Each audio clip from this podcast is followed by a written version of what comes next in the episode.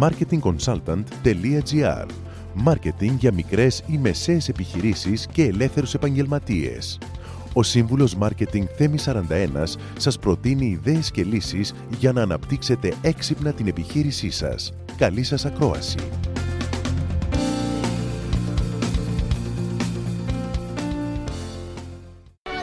Σήμερα θα ήθελα να σας μιλήσω για τη διαφορά του marketing και των πωλήσεων. Το marketing τι είναι, όταν ρωτάς ε, κάποιον επιχειρηματία τι είναι το marketing θα σου πει διαφήμιση, λάθος. Το marketing δεν είναι διαφήμιση.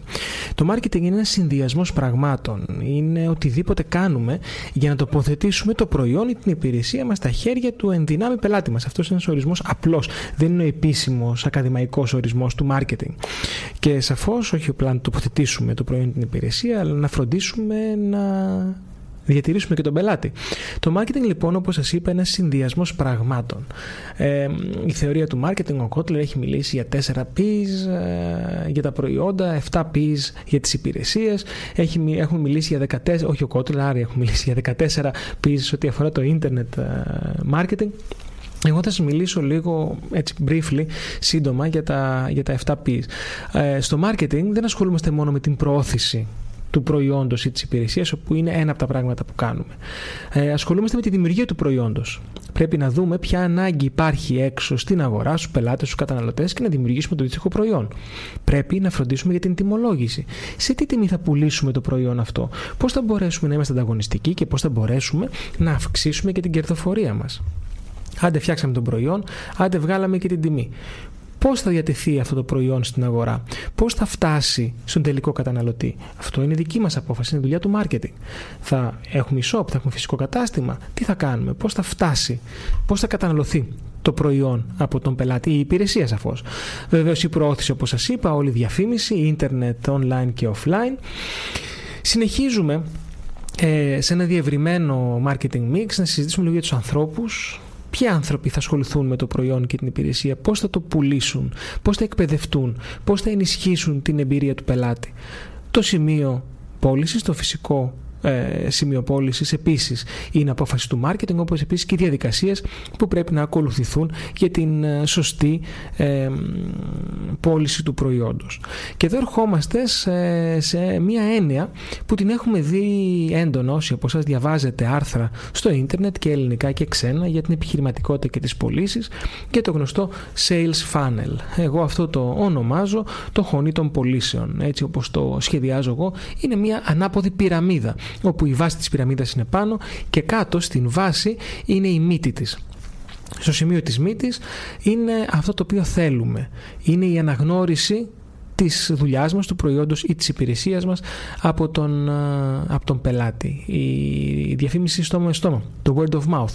Κάτι το οποίο είναι πολύ δύσκολο, θέλει πολύ χρόνο να δημιουργηθεί και είναι κάτι το οποίο δεν πληρώνεται.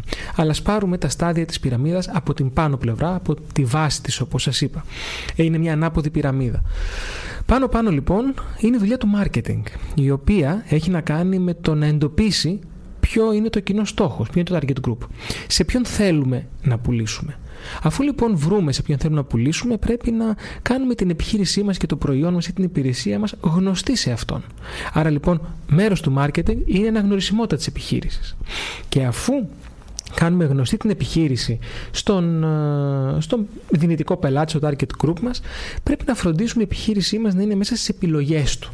Πώς θα μας επιλέξει μια επιχείρηση με τα ανταγωνιστικά πλεονεκτήματα.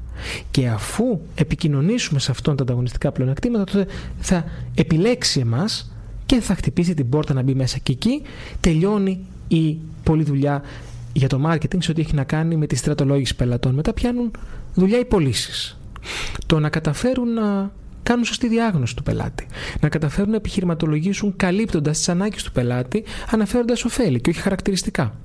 Το να καταφέρουν να πείσουν τον πελάτη να αγοράσει και να προσπαθήσουν με την εξυπηρέτηση που θα παρέχουν όπως και με την σωστή διαχείριση του πελάτη μέσα στην επιχείρηση να τον κάνουν πιστό. Σαφώς σε όλη αυτή τη διαδικασία ε, εμπλέκεται κάπως και το marketing αλλά Πρώτο ρόλο εδώ έχουν οι πωλήσεις.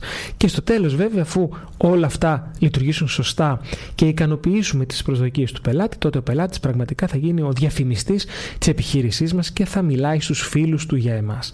Είναι τα στάδια τα οποία ακολουθούμε για να πετύχουμε αυτό που θέλουν όλες οι επιχειρήσεις. Τι θέλουν, πιστούς πελάτες. Άρα, αυτή είναι και η διαφορά του marketing. Στο πάνω μέρος είναι το marketing, γνωρίζω ποιος είναι ο πελάτης μου, επικοινωνώ την επιχείρηση, τον τον, του εξηγώ γιατί πρέπει να επιλέξει και αφού χτυπήσει την πόρτα και μπει μέσα, πιάνουν δουλειά οι πωλήσεις τότε. Μάρκετινγκ και πωλήσεις αλληλένδετα αλλά και πολύ ξεχωριστά. Μόλις ακούσατε τις ιδέες και τις λύσεις που προτείνει ο Σύμβουλος Μάρκετινγκ Θέμη 41 για την έξυπνη ανάπτυξη της επιχείρησής σας. Ραντεβού με νέες προτάσεις σύντομα. marketingconsultant.gr Μάρκετινγκ για μικρές ή μεσαίες επιχειρήσεις και ελεύθερους επαγγελματίες.